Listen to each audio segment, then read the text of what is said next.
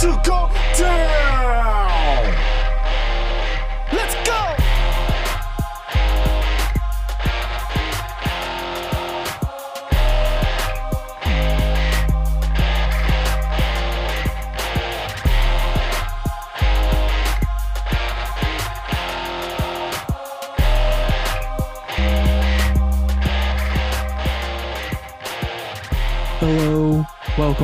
to Run Up the Score with Ben Bachman and Bo Mullet. We had a full week of football, and now we are ready for the NFL playoffs to take off here in this next weekend. Ben, I don't know about you. Okay, let me let me put a caveat on it. I am very excited for NFL playoffs. It's my favorite time of year. Uh, I'm extremely disappointed in what the Colts did. Um, it's it's a disgrace to the entire nation, the sport itself, um, and it hits extra hard here in the state of Indiana. Um, but I still love NFL playoffs. They're so fun. Um, every every year, uh, I have to put in my work availability in January, and every year I ask for every weekend off. because I know I'm just going to be watching NFL playoffs. Um, and so we, uh, you know, with the extra week of the season, it starts a, a week later. And so mid January, we got super wild card weekend this week. And then we got next week is the divisional. The week after we the conference, the Super Bowl will be on February 13th. It's normally on the first Sunday in February. This week it's on the second, hopefully, I guess, with COVID and everything, everything just keeps going as planned. Um, but uh, but yeah, been I'm super excited for that coming up. We got all the end of year stuff, um, you know, Hall of Fame announcements, season awards, um, uh, and the football football season is fun and dramatic, but the free agency and draft and all that off season stuff is just a different type of drama that's also I find it very enjoyable.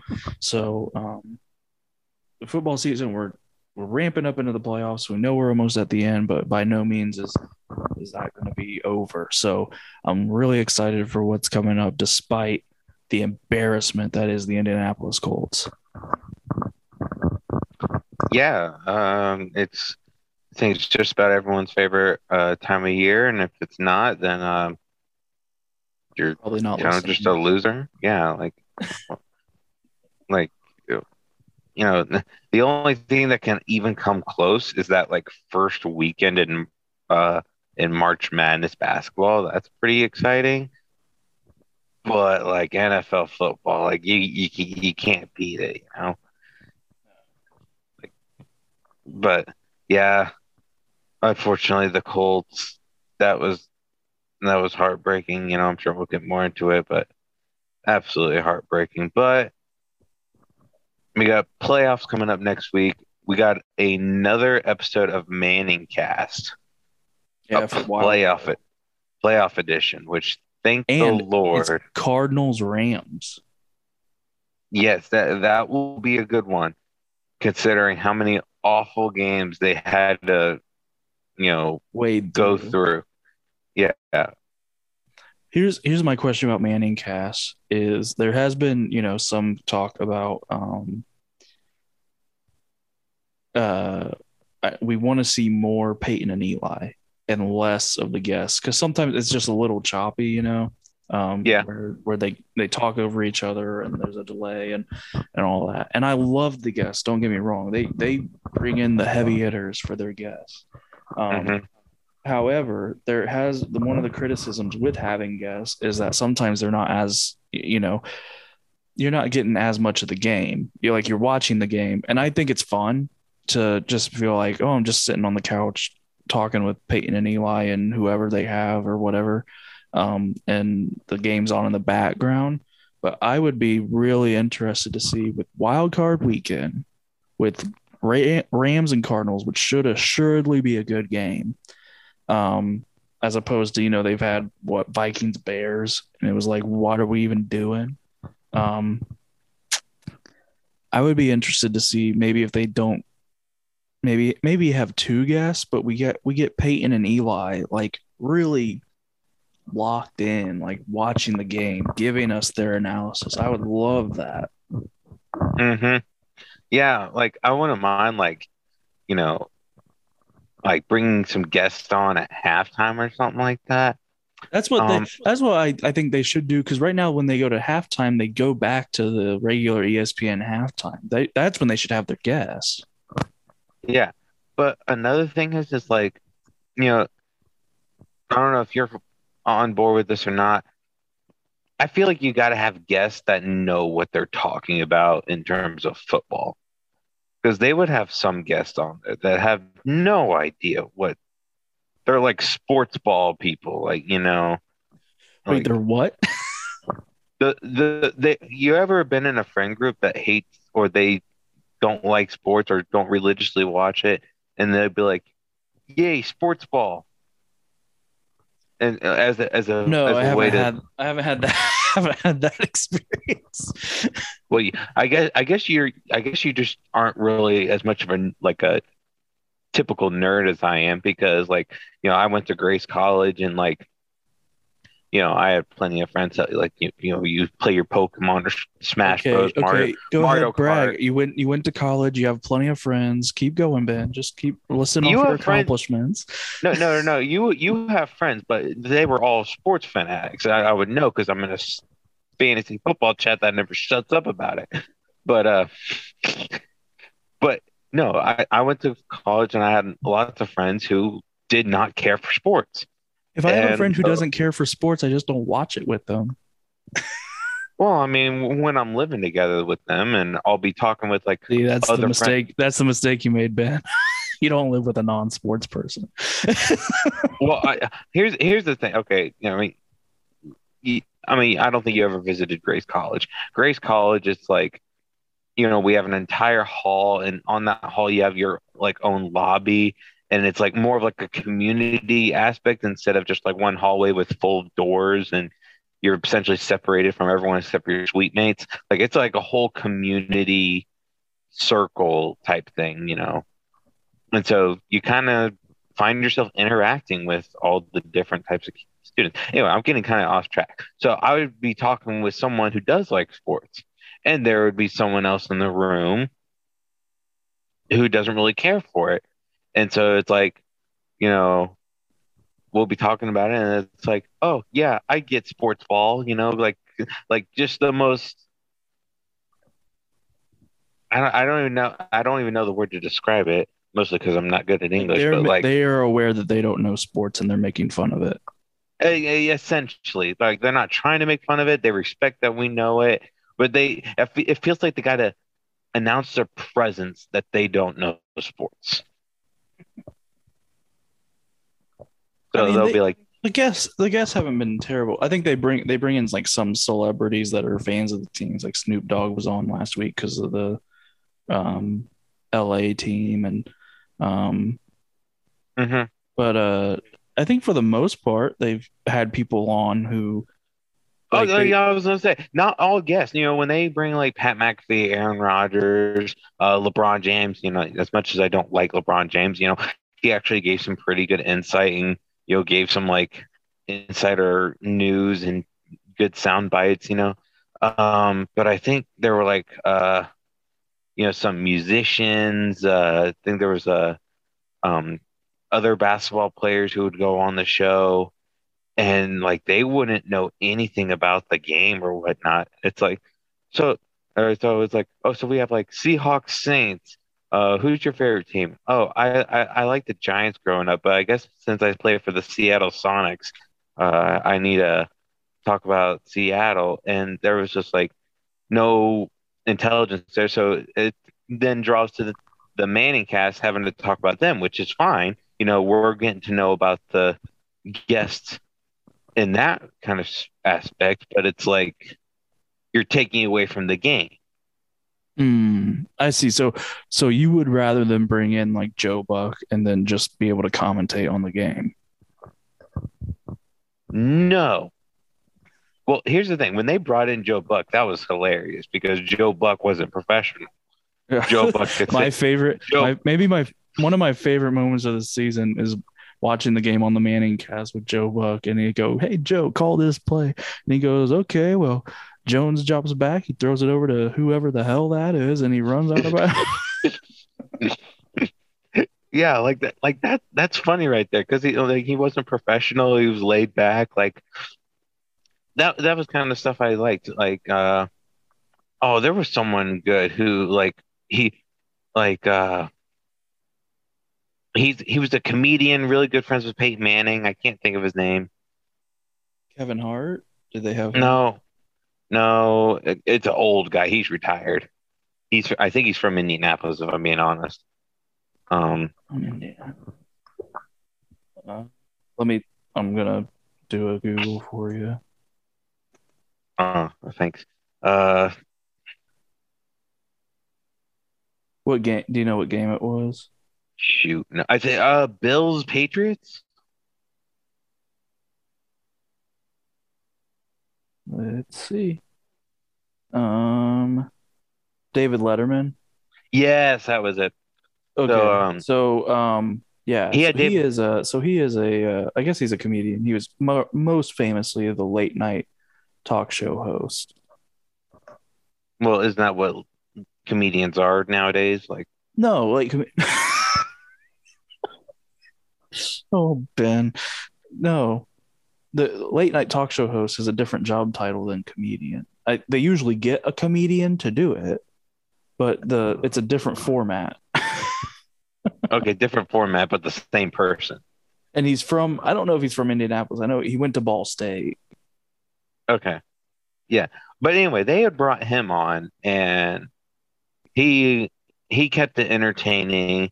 Um obviously being you know, I think he spent a lot of time in the Indianapolis area getting to know Peyton Manning. He was able to tell lots of football stories. Even though he had nothing to do with the sport, he was able to talk football and you know, he would watch the game and understand what's going on.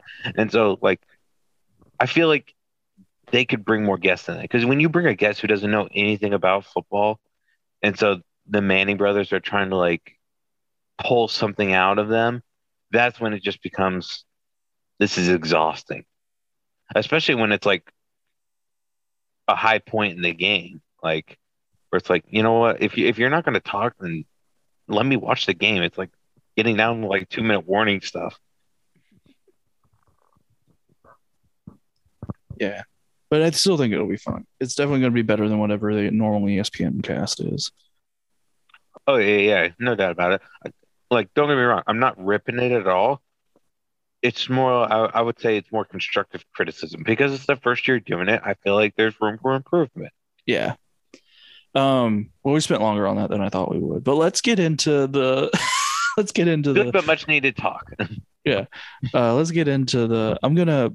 Before we get into the last week of the season, I'm gonna throw in some headlines that happened kind of between our last recording, um, and the and the week leading up to it. Um, one is the Hall of Fame finalists. And so they've announced 15 finalists for the Hall of Fame. Um, Mhm. up to five will be selected um and and put in i don't know what the i guess the uh to be elected you have to receive a minimum positive vote of 80% so it's up to five but i guess like three or four would all could go in if they didn't do the full five because you have to get 80% for election um i have the 15 finalists here ben um there are I believe three that are first timers. Um,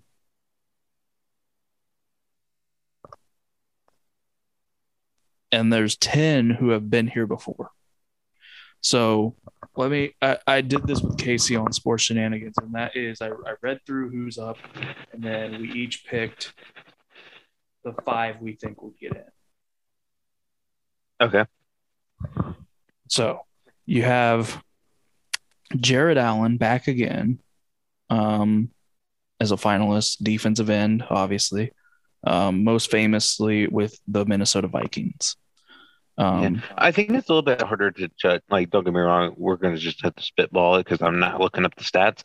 But it's a little bit harder when you don't know the stats because, like, Oh yeah, I remember, no, Jared, uh, I remember sure. Jared Allen being good. It's just there are some people when you go back and look at their stats, you're like, wow, I didn't realize he was that good. You know, like Jared Allen. Like I think I'm like, oh, he was good, and I'm sure if I look back on his stats, I'm like, oh shoot, no, he was really good. Yeah. Um. Let me see. Um.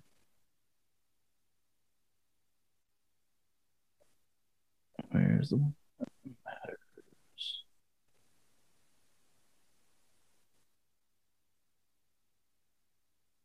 So you were at Jared Allen. Yeah, no, that's no. I was looking at his stats because, like you said, I remember him being good. So he has 136. Oh, I just said we, we aren't going to look at. I know, but you made me curious. 136 career sacks. He's a two-time sack leader, and one of those seasons he had 22, which is a half shy of the record.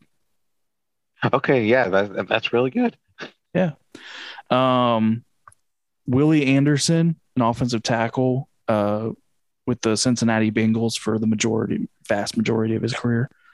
Um, I'm Rondé sorry. Barber, um, I believe you remember as a cornerback. Mhm. Um, Rondé, but not Tiki. Shame. yeah. Uh, Tony Boselli, offensive tackle, looks like um, he must have been very good because it looks like he had six years with the Jaguars and I think that was it. Um, Leroy Butler is a safety, played before our time. He with the Green Bay Packers.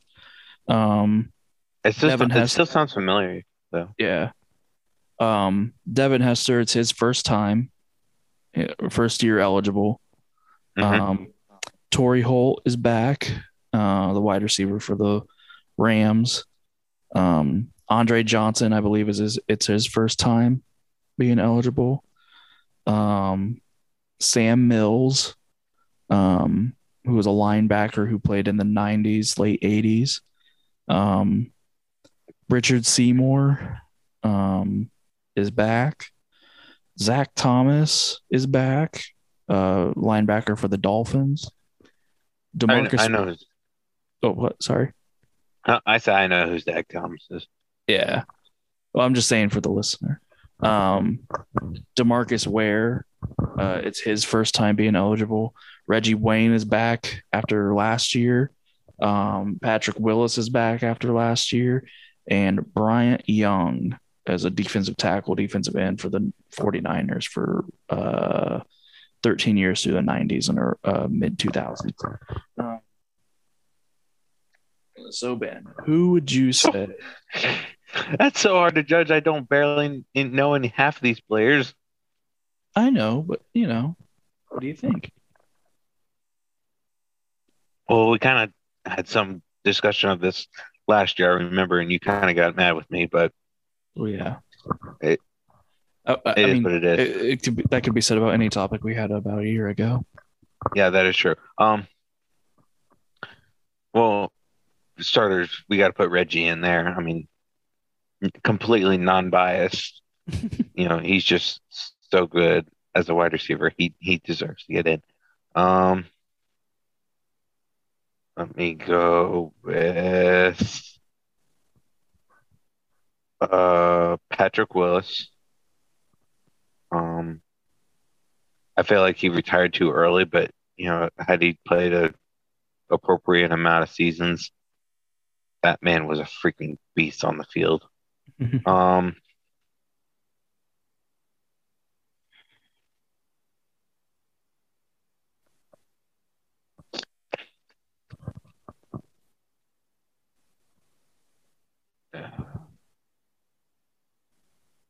Demarcus Ware. I'll, I'll go with Demarcus Ware. Um,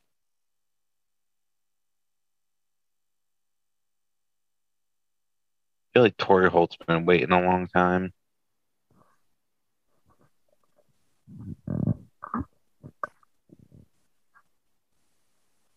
So so so far you have Reggie, Demarcus Ware, Patrick Willis. Is that Torry Holt? Is that a Yeah. Torry Holt. And then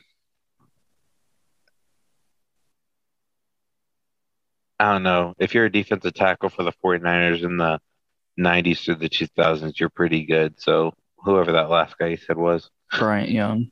Yeah. Okay. Um, well, I think that list is wrong. So let me give you mine. Um, hmm for me, the most obvious one. Well, there's two, two most obvious ones. One you got right, one you missed. Um, Demarcus Ware is obviously he's going to be a first ballot Hall of Famer. He had a long career, mainly with the Cowboys, but then he went to the Broncos, won a Super Bowl, a big time sack linebacker. I mean, it was it was a heck of a career. So Demarcus Ware is going to get in. The other mm-hmm. one is very easy. Will also be a first ballot. Devin Hester, without question, will be a Hall of Famer, and there is no way he's not. And if if if Devin Hester is not, like we're going to get into this a little later, the voting process has come under fire in the last week or so due to the MVP voting. If Devin Hester is not a first ballot Hall of Famer, I will riot. I will walk up to the doors of Canton and burn that place to the ground. Yeah, I'm sorry. I'm I, I'm not on board with the Devin Hester first ballot Hall of Famer. I don't understand how you're not. Just please He- try and explain. Two words. Only I don't know, special teams one word or two words. That's special teams is most certainly two words. Okay. Well, I don't you know, I don't know if it's like one of them weird hyphen whatever. Um all right, fine. Three words. Only special teams. Okay, let me ask you this, Ben. Is Adam Vinatieri a first ballot Hall of Famer? Well, that's an unfair question because I'm a Colts fan, so I am certainly going to be biased in that regard. Come on, Ben. You don't But have to be biased to know that answer. Well, let's be honest. Is he even the best kicker to ever kick? I think most people would say yes. There's a guy who plays for the Baltimore Ravens. I would say probably beg to differ. Not at this point. He hasn't played long enough. I Adam mean- Vinatieri all-time leading scorer. He's done it in all the big games. Well, here's the thing. Justin Tucker has a much higher uh, percentage. He has a much bigger leg. And he, Fine, Justin I Tucker. would- will be, is Justin Tucker going to be a first ballot Hall of Famer, Ben? I don't know. I don't know how they list kickers. I don't even. I, I mean, it, let's Ben, think about let it. me Ha- answer ha- let's let, let's think about it though. Let me Has answer there your ever been question, a- Ben. Has there ever been a first ballot kicker? Has there ever been a first ballot special teams only player? I don't know, Ben, but that's not the point here. The point I think that is the point. I think Devin Hester is Devin a, Hester is the greatest to ever play his position. He literally took the Bears to a Super Bowl as a returner. I mean, I'd argue that was the Bears' defense and Brian Urlacher. I mean, he was that was a nice partner. That was a nice Robin. Oh, They literally won games because Devin Hester was their return. I mean, I believe that. I mean, if Baltimore Ravens didn't have to, you know, whatever his name was, shoot, Jacoby Jacobs or something like that, you know, he was a really good returner too. They won some games off him. That oh my gosh, you're infuriating. Maybe. But I think we also had this discussion last year. I didn't get into football until like, you know, Yeah, the- that's true. like, you the- missed the you late missed the greatness of Devin Hester. That's true. like like 2007 is when I started watching it. And he still 2006 was his big year. Um, Yeah, teams Like- changed teams changed how they played. Like by 2006 was his big year because he was a rookie. Like he still had moments after that, but widely he didn't because teams were they would kick a kickoff out of bounds and let the Bears offense have it at the 40 instead of risk giving it to Devin Hester. Well, the Colts weren't afraid of him. Oh yeah, that's what. then Tony Dungy says it's the worst choice he ever made. well, it can't be that bad of a choice. He still won the game.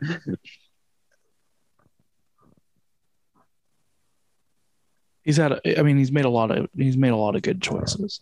Um, the the the point is, he's the best to ever play his position at a historically high level that changed how teams play special teams. First, I mean, like to be honest, the returner position before Devin Hester, like it was a position. Teams weren't looking at it like they do now.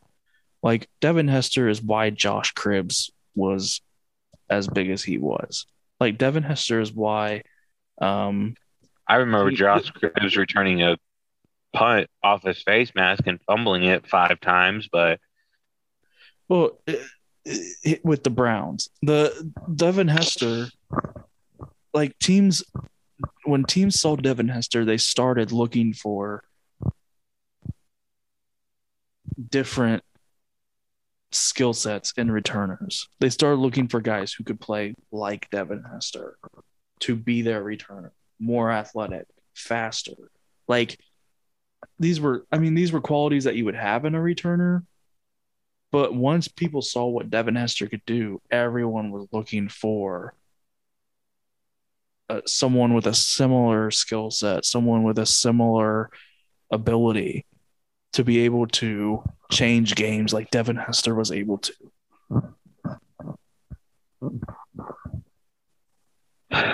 If it, I mean, that'll be up for the committee, but I'm just saying, I wouldn't hold my breath, Bo. Oh, But I will give you this: he went much farther than what I would have thought. he what?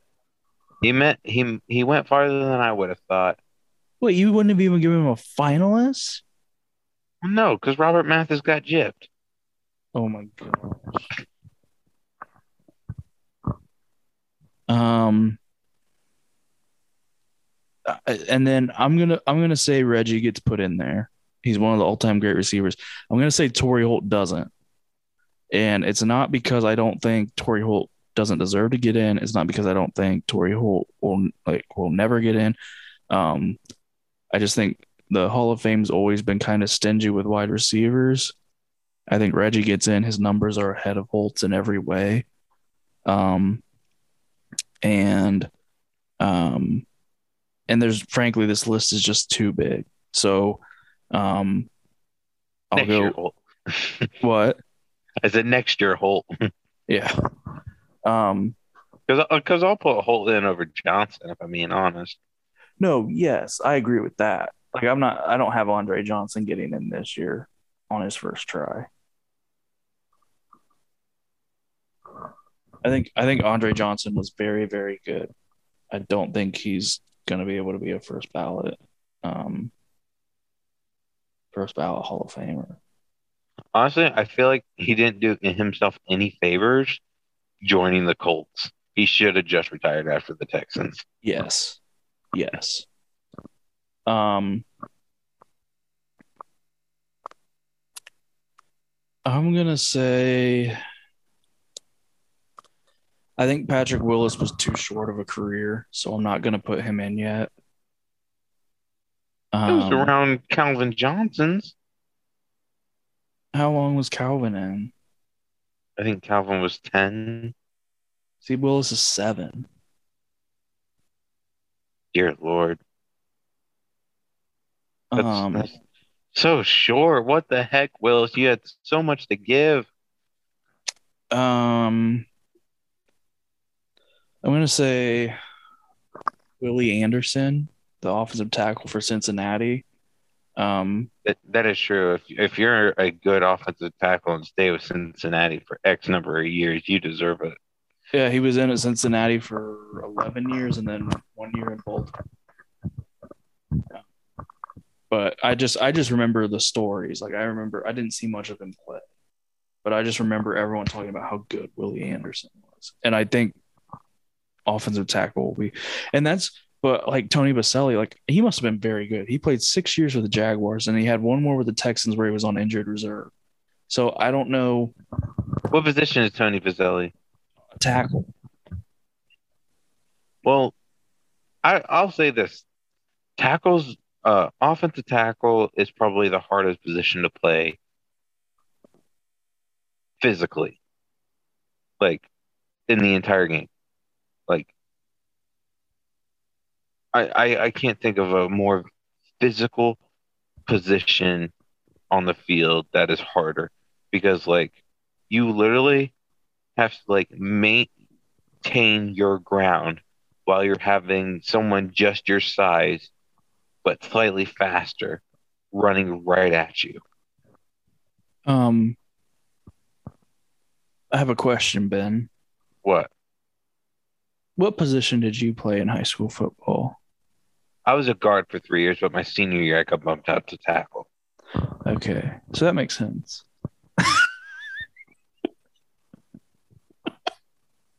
And and if you're gonna ask this question,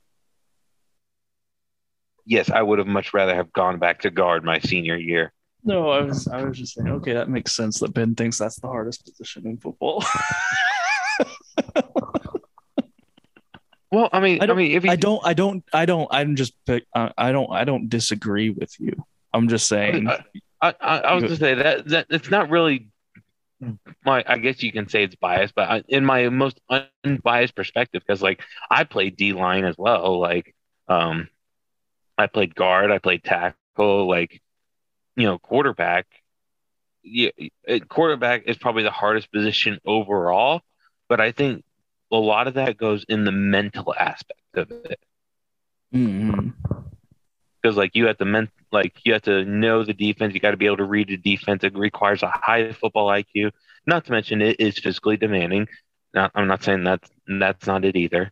Um, same with middle linebacker. Middle linebacker very physically demanding, but and it's also harder because you have to you know know an offense and read the looks. But offensive tackles, you're literally getting beat up every single play, especially if you're in a passing league.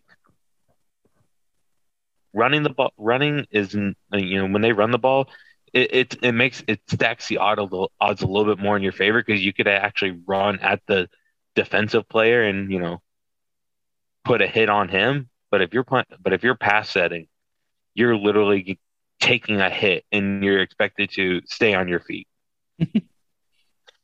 it's hard And then uh, my last pick. So I've got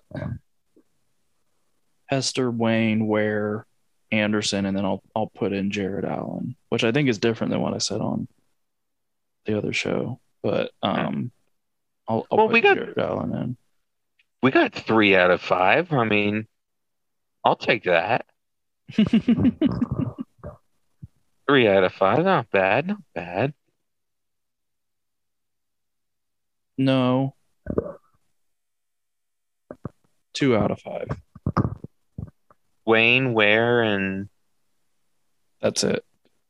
You had Holt, Willis, and Young.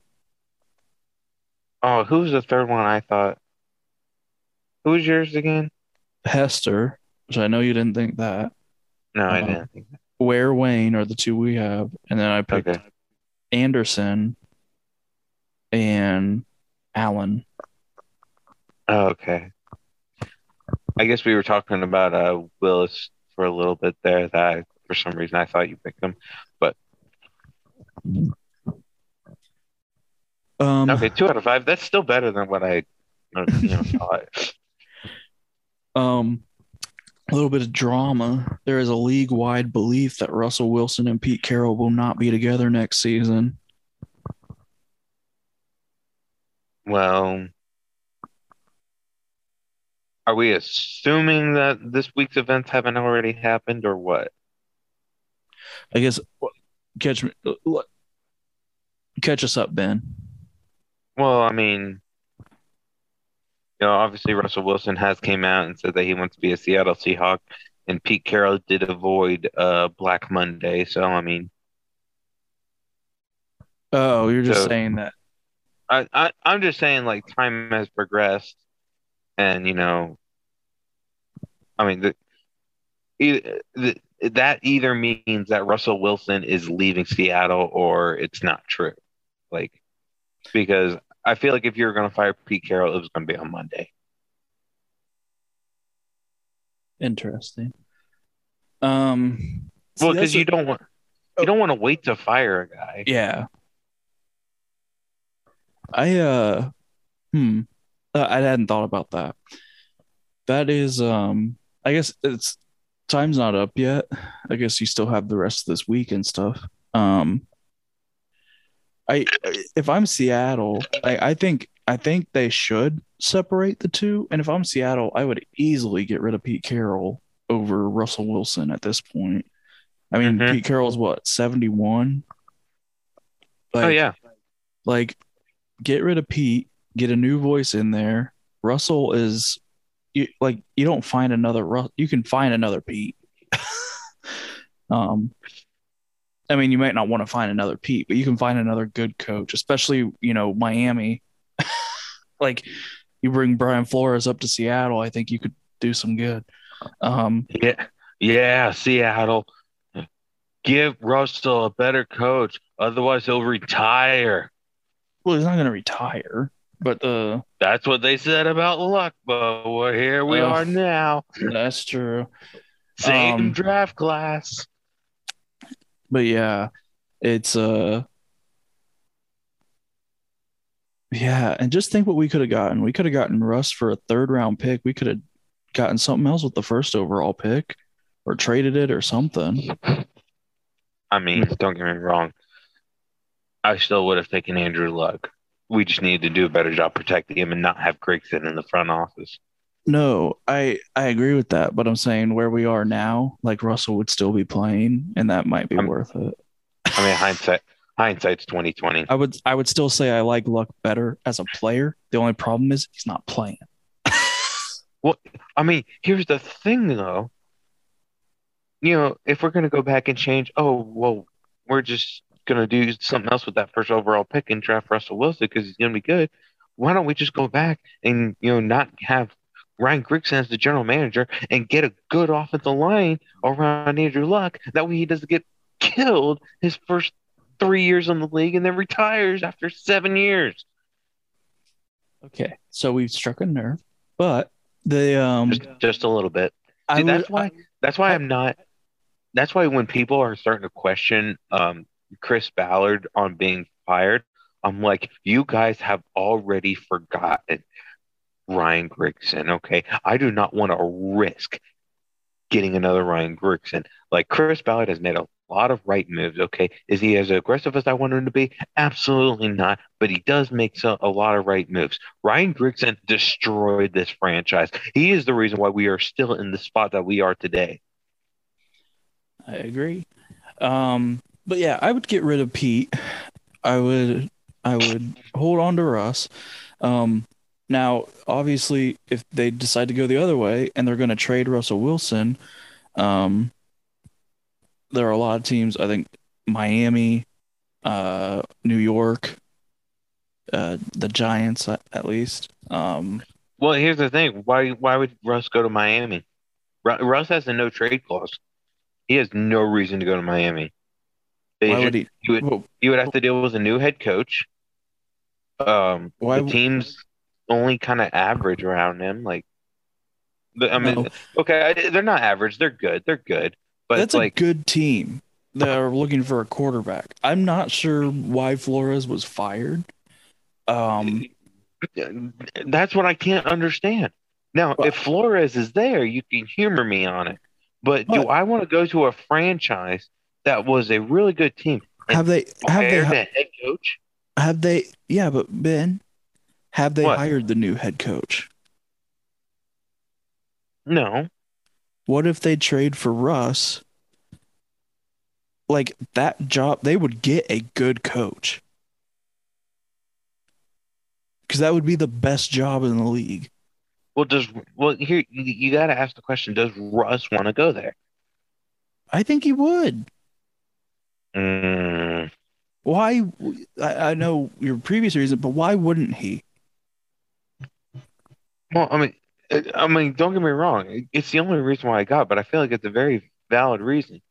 Why, like the Miami Dolphins, Brian Flores had to freaking pull this team out of the absolute gutter from the start of their season, and he made them a playoff team.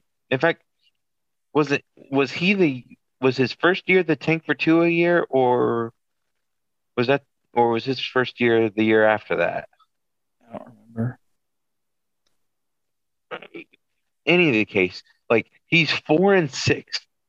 Okay, so so this would be his third year. Okay, so he is four and six against Bill Belichick. Like that doesn't happen with how like if you're a Miami fan, like what are you doing?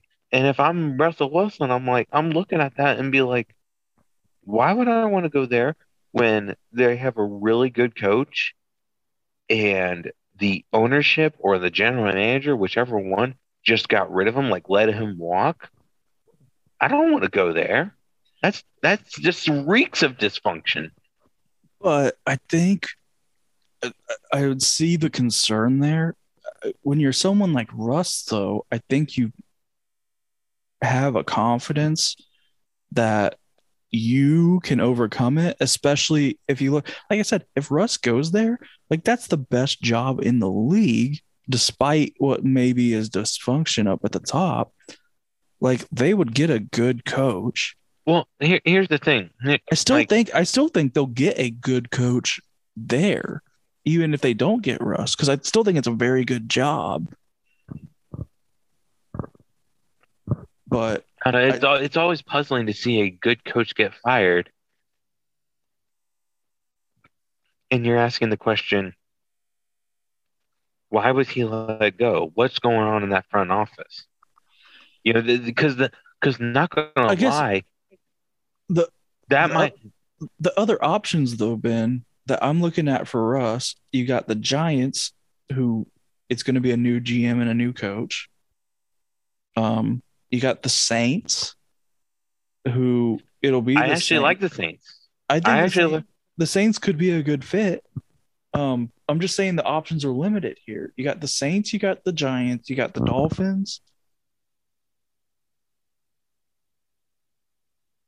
I mean, I think Russ wants to go to big market city, hmm and so that's New York, that's Miami. It's not so much New Orleans, but it could it, it's a big city, it's a big city atmosphere. Yeah.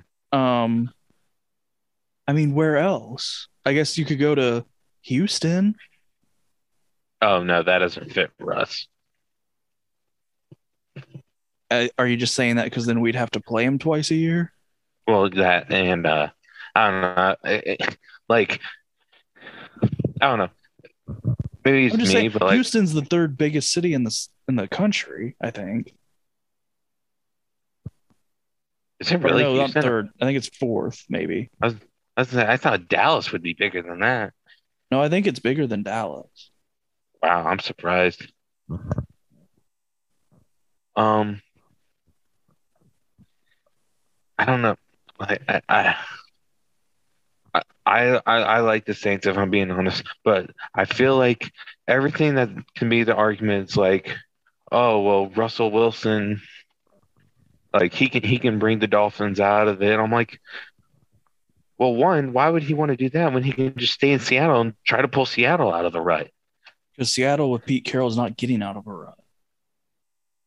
Well, I don't, with the Dolphins firing Flores, it makes me think that my Miami's not going to do any better of a job with their new head coach. Because here's my here's my take. Because coaching firings and hirings do matter to the players.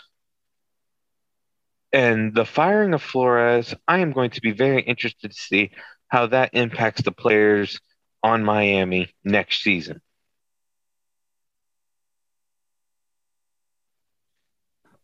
Because because if they lose because if those players lose confidence in the organization, then that Miami team will not be near as good next year. Yeah, they did. They've had two off seasons of questionable moves. They got rid of Van Noy last year, and then they get rid of Flores this year. Um, but I still think they'd be a player in the trading of us. I mean, don't get me wrong. If it happens, I'm I'm not gonna say it can't happen. I'm just saying, if I'm Russell Wilson, I I would not want to go there. I thought that was the dumbest of yesterday. Hmm. Here, hold on, I'm having kind of technical difficulties at the moment.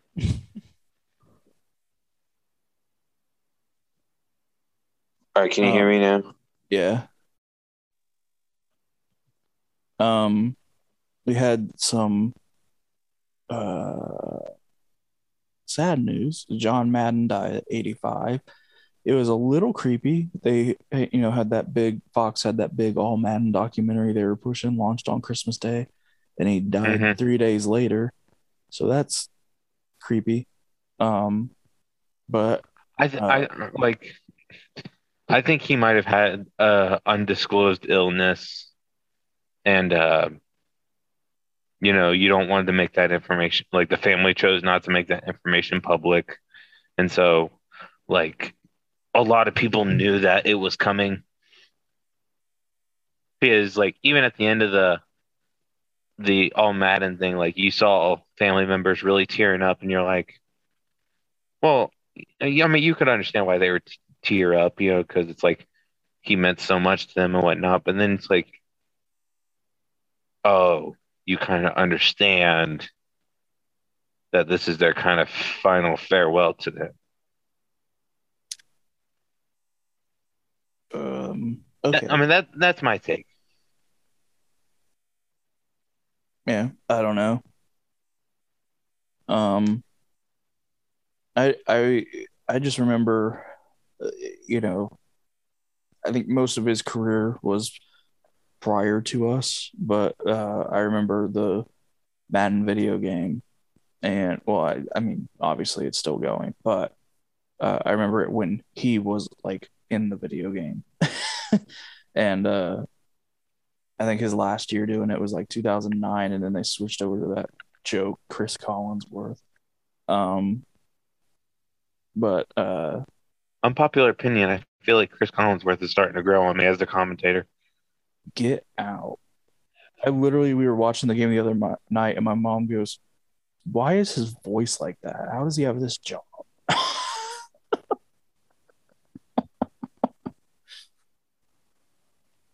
don't know. Maybe it's me.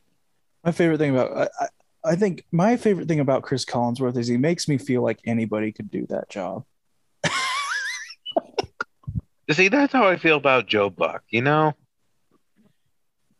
I mean, Cris Collinsworth is always like, uh, no, see, I don't feel that way about Joe Buck because Joe Buck does a lot of different things. Like he does baseball, he does football, like he'll do seven day weeks. Like Cris Collinsworth has one game a week.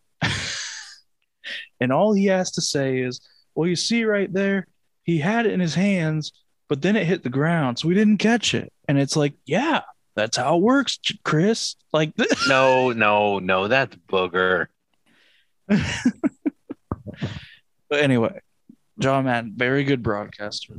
Um, understatement. Uh, a very good coach. I didn't realize how good of a coach he was, but he's got, I think, the highest winning percentage of any coach ever. Um, and uh, the uh, the legacy in the video game, like the like as a broadcaster, you know, a big part of that documentary was them talking about how he was able to teach people the sport of football in simple terms. Like the video game changed everything for an entire generation who grew up playing this video game. That's, I mean, that's how I learned how to play football was playing the Madden video game. I'm not gonna lie. I think because like my first Madden game was Madden 08. I remember opening it up uh, on Christmas, um, and it was it was it was all it was part of that year where it was my first year following football. Now I didn't watch every single Colts game that year, but I watched like the big ones like Colts versus Patriots 2007.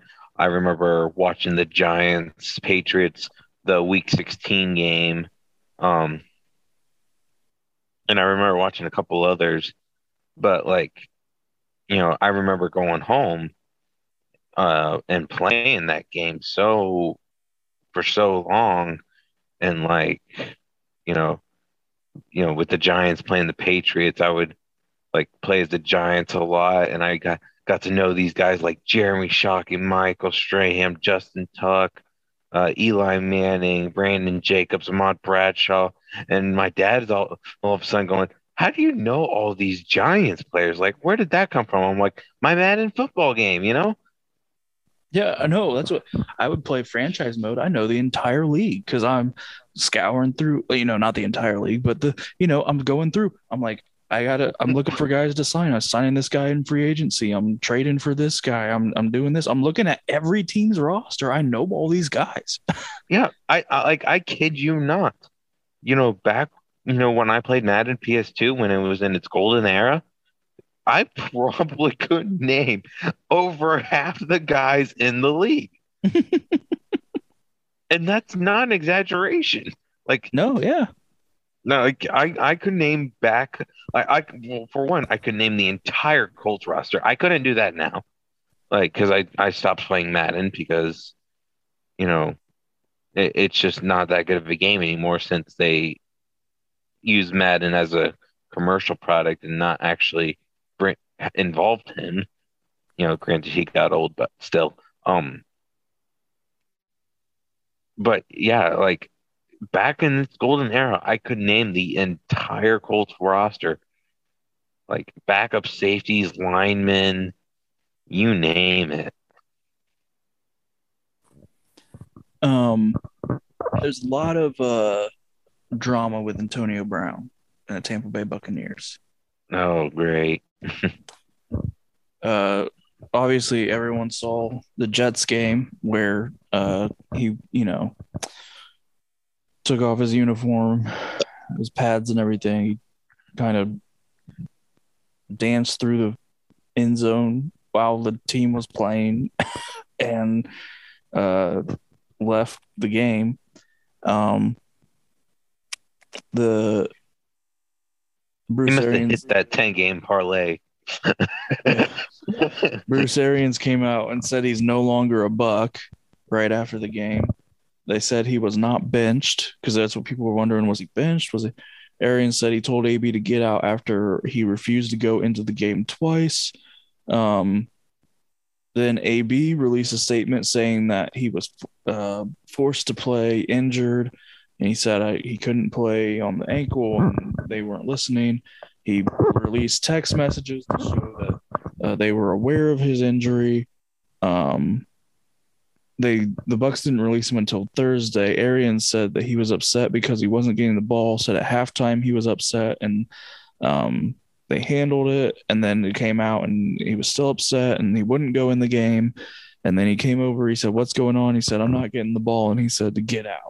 Well, in in paraphrasing, but um, and then he did. He got out. Um, the, but lots of lots of drama. I think AB is trying to uh, put together some sort of suit against the Bucks, saying that they were forcing him to play injured and that they weren't.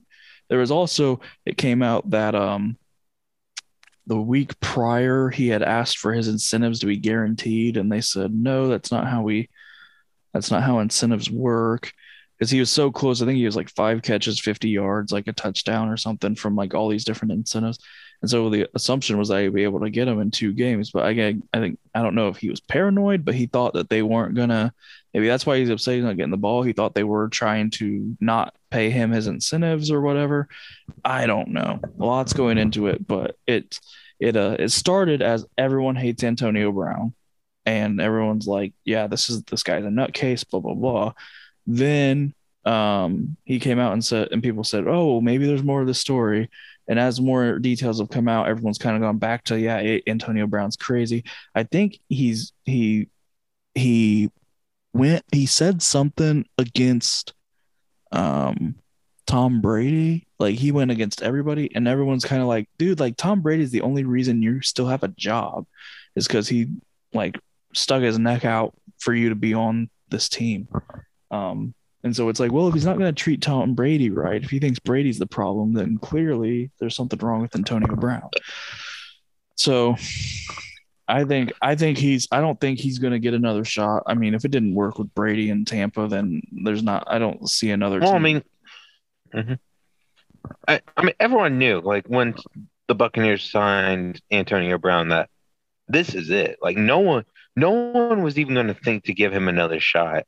well, I think they Tom thought it was this was it, but if it works out, we'll see. You know, like if it if it went well in Tampa, I think there are other teams that might reach out and say, "Well, it seems like things are fixed." Maybe I don't know. Like I, if you ask, if you ask me, like that one, that that was going to be it. Tampa was going to be it. But anyway, um, I I never ever for one second believed it was anything but Antonio Brown. Like like I I have no reason to believe Antonio Brown no matter what statement he comes out with. Like he can That's true. he can release all the text messages he wants. He can release whatever information he wants. Your record shows that I cannot trust your side of the story. Like, and not to mention, oh, the way you handled it, that also shows me you can't, you know, justify your side of the story. That, like, I that I can't trust your side of the story. So with all that stuff going on, I never like you know, a couple people went up to me and be like, "Yeah, I'm not so sure if it was uh, Antonio Brown. I, uh, you know, Bruce Arians. He he's been known to be kind of a jerk sometimes." I'm like, "Okay, there's being a jerk, and then there's being stupid." Okay, what Antonio Brown did was stupid. Like Bruce Arians can handle situation could handle situations a little bit better, but I'm never gonna blame Bruce Arians for the actions of what Antonio Brown has done. Like it's just crazy. Like that's completely uncalled for, and whatnot. And then people, then- and then it, you know, kind of a little joke here, but uh, when he calls out Tom Brady and people are like, "Oh, well, now I stop believing him," I'm like, "Man, that's the first thing I ever believed of him." What do you mean? No, I like like I said, it's a joke. When he calls out Tom Brady, I'm actually starting to like this guy, you know. Oh, okay. but no, I, Finally, someone gets it. yeah, there, there you go. but uh, no, if I if I'm being honest, like I didn't even keep up with the story. Like, I, like you know, I never read any articles on it. You know, I didn't really listen to what people had to say about it. Uh, most because I've just been so busy. I haven't like watched like The Herd a whole lot, which is my like my main show, or really any other. I don't even watch the YouTube. Like I haven't watched any like YouTube or Facebook clips on anyone giving their thoughts on it. I'm just like, it's not worth my time. Antonio Brown did what he did, like, and if and if people are going to try to make this something that it's not, then it's not worth my time either. I don't like. Yeah, it seemed pretty open and shut. Like, I mean, it seemed pretty like AB's been crazy, and we've all known AB's been crazy, and he did something crazy. It's Yeah. not surprising. Um, Yeah, like like let's let's do the eye test. Do we like let, let's stop overthinking stuff here. Okay, we're men. Okay, we don't have to overthink it. We can look at a situation and call it the way it is. it's not Bruce Arians' fault. Okay, it's not his fault. We know Bruce Arians can be kind of a jerk. He's not gonna coddle anybody, and that's what Antonio Brown needs. He needs his binky, and he needs to be coddled and he didn't get his binky. He didn't have his blinky and his warm milk. And guess what? He threw a temper tantrum. There's a soundbite. Thank, thank you. I'll be here all week. Um, so the Washington football team, they uh, their stadium stinks, literally and and and and just stinks. Um, they, they uh, they uh they had a couple poop pipes burst. Um, I forget what week that was, but they uh it was in one of the locker rooms, and then the they play the Eagles, and the railing collapsed, and all these people fell almost onto Jalen Hurts, who just got out of the way. He was coming, you know, through the tunnel, um, and the the thing collapsed. And All these people fall, like the he's written the league um about you know what are they doing to fix it, but like what's going on? It's at this stadium. It's just a crappy franchise. I mean, yeah, oh, come on, you knew that was coming. Like, you know, like you just knew it, okay? But anyway, um no what there's so many things wrong with this franchise. So many things.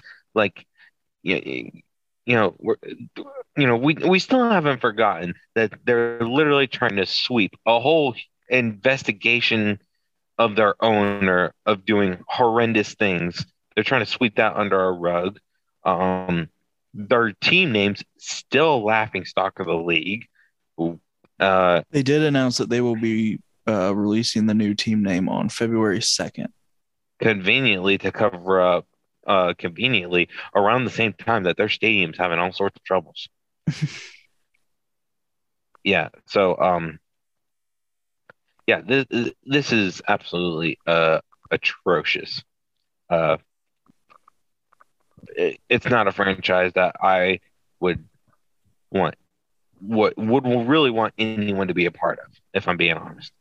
Like, it's just not a good place to be at. Not to mention, you know, why does anyone even want to live in Washington D.C. anyway? I don't know. I mean, I got some friends who live in Washington D.C. I don't know. It seems like a decent place, but I mean, what's? I guess I haven't heard anything. What's from what I, from what I hear, it's crazy expensive. Everything. I I I, I am aware of that. Yes. Like like you, you go to the McDonald's, they have a ten dollar menu. Well, it's I don't think it's that expensive. I mean, I was exaggerating, but yes, I don't. I, I I do. I will say I don't think they have a dollar menu. I know. I mean, in New York, the McDonald's dollar menu is like the dollar six seventy five menu.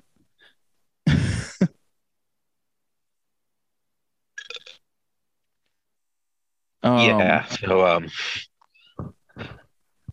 Yeah, I don't know. There's just there's just so much wrong with this franchise, from ownership down to stadium facilities. Yeah. Um, and I I'll I'll commemorate Jalen Hurts on calling out the, the team on this because it this franchise needs to be thoroughly investigated on so many thing. grounds.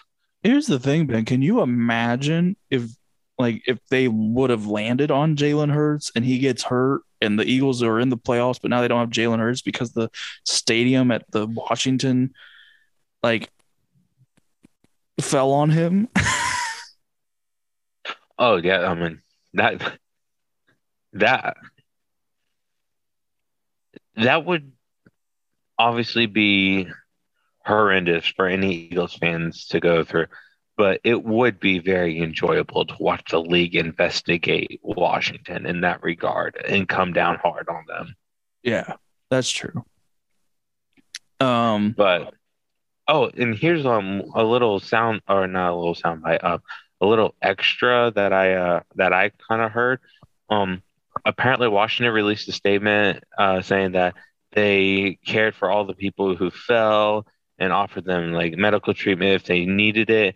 And so many people actually came out and goes, "No, the security guards told us to get the f off the field." Yeah. and it's like, well, that sounds oh, like wow. what a security. I mean, I work with a lot of security guards. That sounds like what they do. I mean, yes, but like at the same time, it's not like these are people who you know who ran all onto the field you know no ben you don't get it that's what the security guards do like they're terrible people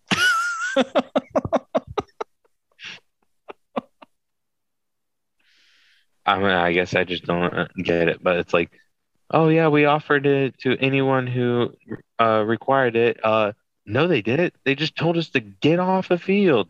Yeah. yeah, that sounds right. Um uh an MVP voter says that he won't vote for Aaron Rodgers, quote, because he's the biggest jerk in the league. Um I know know his first name. I know his first name's Hub. I don't. It's like Hub Arkush or Arkish or something. The bottom Mhm. line is, no one knew who this guy was. Why does he have a vote? And clearly, it should be taken away now. Um, a lot of, lot of, lot of drama around this news because, like, he's just a moron, and everyone's like, "Why does this guy have a vote?" And he his vote needs to be taken away. Is this how we're deciding all the awards? Like the granted, um, his issue wasn't necessarily with you know a, it's not a, a not a vaccination thing. I'm sure that plays a factor into an end of the year, but he was saying from the beginning of the year he had already decided that Rodgers wasn't going to be able to win the MVP because of the way his offseason went. Um, and he just hurt his team so much. So I, I imagine if Rodgers would have had a different offseason, his team would probably have like home field advantage and um, best record in the league and and be primed for a good playoff run. But instead, oh wait, that's exactly what they have. So he definitely hurt it a lot. Um, You know, yeah, you, you know what? He's right. Screw you, Aaron Rodgers. You could have had a 17 and 0 season, but you hurt your team so much. Good lord. I mean, what what what else? What are what are your what do you think of what what should happen? What does this mean? What does this mean? This opened up a lot of questions as the voting process in general of all the you know the season awards, like the Hall of Fame voting, like it, it opened up a lot. Yeah. Um. You know, it's it's it's so hard to grasp because there's so much that we don't know about what goes into this. So, you know, there's so many unanswered questions, questions that you know at the time didn't really need to be answered. If your guy didn't win, you're like, oh, bummer, he was snubbed, you know, type of things. But now it's like people are like, you know what? Who is voting on this? Who gets the say in about this? What is the criteria? Like, and it's like that. This is a, opening a can of worms that I'm sure the league did not want opened up. Um, Absolutely not. yeah, and so, yeah, so the, this guy should have, you know, you know, this guy, if he thought Aaron Rodgers was such a problem and such a distraction, he should have followed the example he wanted Aaron Rodgers to do and keep his mouth shut. Yeah. Like I mean, I mean, honestly, the hypocrisy there. the, they talked about these guys have one rule, and that is don't talk about who you voted for before it happens. And he broke that rule. Yeah. And then like I'm not gonna I'm not gonna vote for Aaron Rodgers because like yada yada yada. It's like okay, so so essentially, you know, what goes into a MVP season, you know, like what it stands for, being the best player in the league. You don't you don't believe in that anymore. You don't believe in being the best player or that the best player in the league doesn't have to win MVP. Like that's Mhm. essentially what you're saying. The award doesn't carry the same weight anymore. Like Yeah. you could have voted, you could have kept your mouth shut, you could have voted for Tom Brady, okay? And you know, no one would have thought twice on it. You know, whether whether Tom Brady wins it by one or two or Aaron Rodgers wins it by one or two, like no no no one would have no one would have cared. Like you know, time would have went on. But no.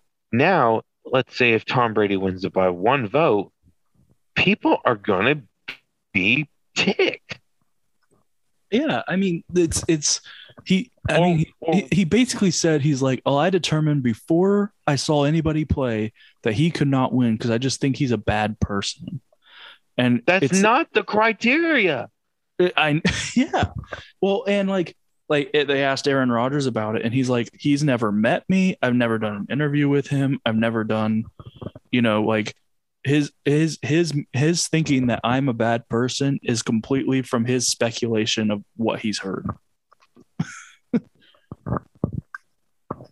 Yeah, and it's like, oh my goodness. Like, don't get me wrong. There are times where I, I, I, you know, don't like Aaron Rodgers based on, you know, what I've seen. Um, you know, it's not like I hate the guy or anything. I just feel like there are, you know, certain situations that I feel like he could have handled other things better.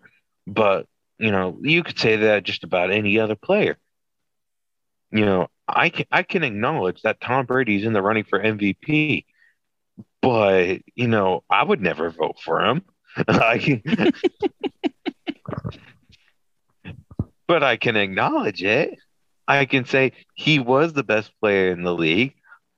I would never sell anyone I wouldn't vote for Tom Brady, but if I was voting, I would never vote for him. of course, maybe now I just ruined my chances from ever being able to have a vote, but No, but I mean, it's just it's wild. Well, and then he he released an apology, um, if you want to call it. I guess he's calling it that. Um, I read through it. It's the most non-apology. like is it like the is it like the Ryan Leaf apology? which one? I I don't know what was that. Well, Ryan Leaf yelled at a reporter one time, and so he had to do like a like a an apology, and it wasn't at like a press conference. It was like one of them locker room ones where he's like standing in front of his locker. He reads it off a piece of paper and then tosses the piece of paper in his locker.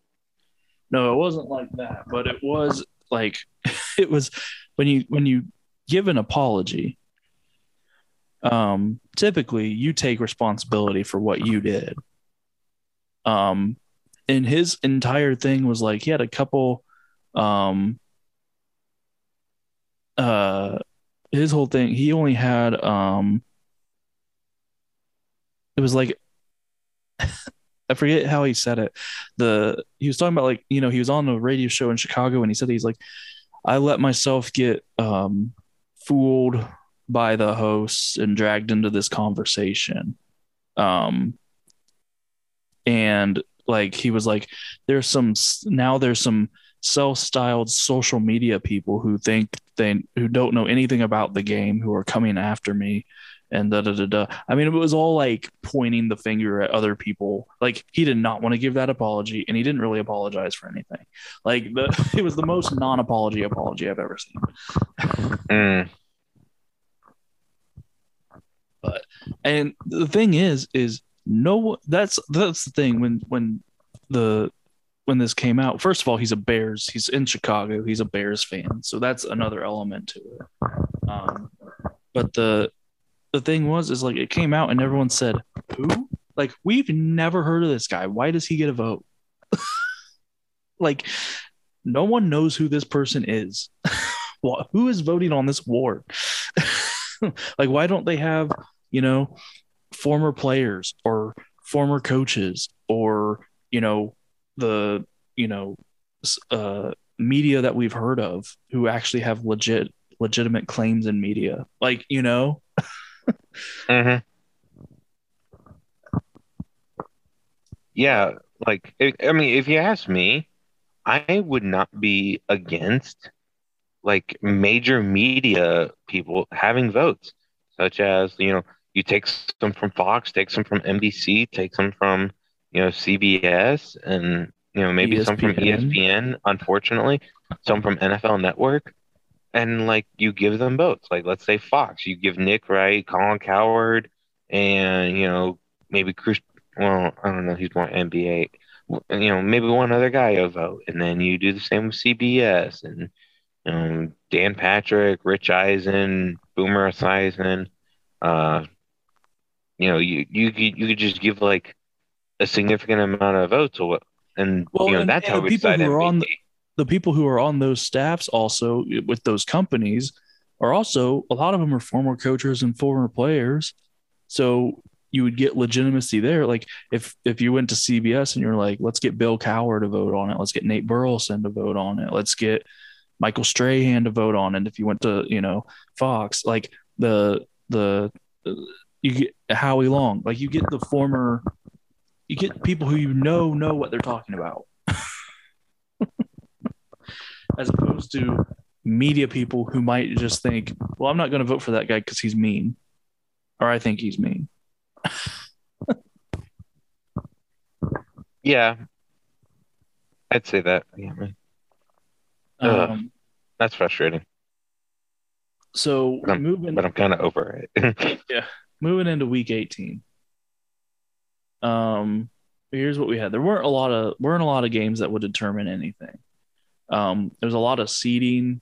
Um, obviously, we have uh, we have to get into this. I can't believe we went this long without getting into it. Colts and the Jaguars. Um, this was this was a game like I I went into this week saying no game can determine anything, and then this game changed everything, and all of a sudden there was a lot of stuff for up for play because the assumption would be that the Colts, a 16 point favorite, would beat the worst team in the league, the Jacksonville Jaguars, and then they would lock in their their their playoff spot that they had an 85% chance of getting. Um, but they went in, they got utterly dominated by Jacksonville. It opened everything up for everyone else. We'll get into that after this.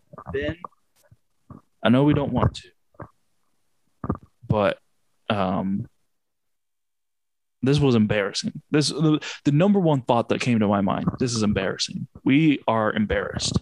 Like we lost to the Jaguars, worst team in the league. They looked amazing. Every stat that they throw out, it was like they recovered a fumble. Well, that's the second fumble recovery this team has had in this 17 game season. It was Josh Allen got two sacks. It's like he hasn't had a sack since week nine, which is half a season ago. Like the everything. Trevor Lawrence looked like he, everyone thought he was going to look for the only time this entire season in this game. Um, Colts just got utterly dominated in every facet of the game. Carson Wentz had a 4.4 quarterback rating. And if you're just wondering how bad that is, if he would have just taken the ball and spiked it every play, just throw it into the ground, it's incomplete. He gets a 39 6. So the it was just an all around embarrassing, terrible game. The Colts missed the playoffs. Um, I- mean, they had two weeks of winning you're in. They played the Raiders, who are a, um, you know, they're going to be in the playoffs, but they're a mediocre team. They had an interim head coach, and they lost to them at home. And you know, you kind of you, you can justify that away. It was 23-20, whatever. You go to Jacksonville, you just get utterly dominated. Um, again, with a team that is it's the worst team in the league, been in complete dysfunctional year, interim head coach. I mean, it is completely embarrassing. It did make me right. Um, I said, I said, you know, several weeks ago, uh, five or six weeks ago, I said, I think we should think about benching Carson Wentz. And then everyone was like, no, I don't think so. I think we're going to be a playoff team. And we kind of went on a little run there. And I was like, yeah, okay. Like we look like a pretty good team. Um, so I, I could see where the benefit is in this. I don't think, I don't think we're a Super Bowl team, which is always what I'm, I'm always, if we're not going to be a Super Bowl team, like I enjoy the playoffs, but if I just don't think, if I think, you know, we're not going to be able to compete with the with you know the top three teams or whatever I, I say why don't we just wait this year get a little better um and and go on. Um so I, I was i was a fan of uh, bench and Wentz saving you know only sending the philadelphia that second round pick um instead of the first. And um and now what would have happened if we'd have benched him. We would have missed the playoffs. We would have had a pretty high pick. And what happens is we didn't bench him. Uh, we we missed the playoffs, and we don't have quite as high of a pick. And um, and now we have to give them the first. And so, I think I'm proven right there. Um, I've been I've been critical of Wentz all season. It finally came full circle. He's had some good moments he's had I think a lot more bad moments, especially in games where there's some some something if if there was something on the line Um, it seems like those have been his worst games. We work we looked terrible against Tennessee twice. Those games meant absolutely everything. That's the only team in the division that we were competing with. Um, these last two games of the regular season, he looked awful, and they were the spots to block up our playoff spot. Um, it, seemed like if there was no no pressure, then he was fine. But once it's like he's allergic to the playoffs, and um, so I don't I don't know where we go from here. I we talked a little bit um, uh, I think last night, and uh, I know I know Ben thinks that potentially this is for the best. Like if we if we'd have made the playoffs, it would have been like, well, we made the playoffs, and so stick with what we're doing. And now we might be looking at a more aggressive, more uh, more looking for answers. Uh, Chris Ballard and Frank Reich than we were. Um, but I, I, I, don't mean to harp on Carson Wentz. I'm just trying to get everything. But the uh, the last couple weeks is all on I think Frank Reich. Uh, frankly, I think that um, he uh, like I said, we had two weeks of winning in. Uh, both weeks, it looked like the team was not ready to play. Certainly in the Jacksonville game, it looked like they weren't even close. Um, and and just complete embarrassment. Like I said, 85% chance of making the playoffs. The Steelers had a 2% chance of making the playoffs. And here they're in the playoffs and we're not. Heck, the Eagles traded us wins. We have to give them a first round pick and they're in the playoffs and we're not. Um, so all around just a mess.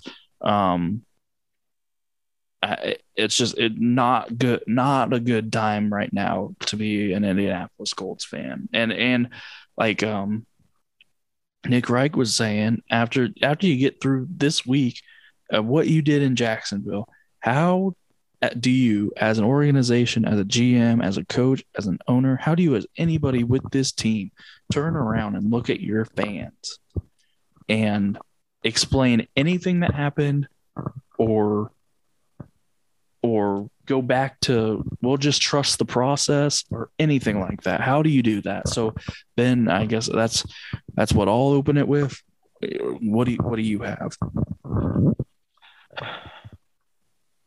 so much to take away from this game as someone who has literally defended the colts all year long i have now prepared a defense for this game. Oh, yeah, I'm not even gonna pretend that. I mean, that's a straight up joke. There is no defense for this game. My gosh, that's like trying to defend this game is like trying to be a lawyer when 10 people saw someone kill someone. Like you're just trying to, you know, not get the death penalty at this point. Like, oh my goodness.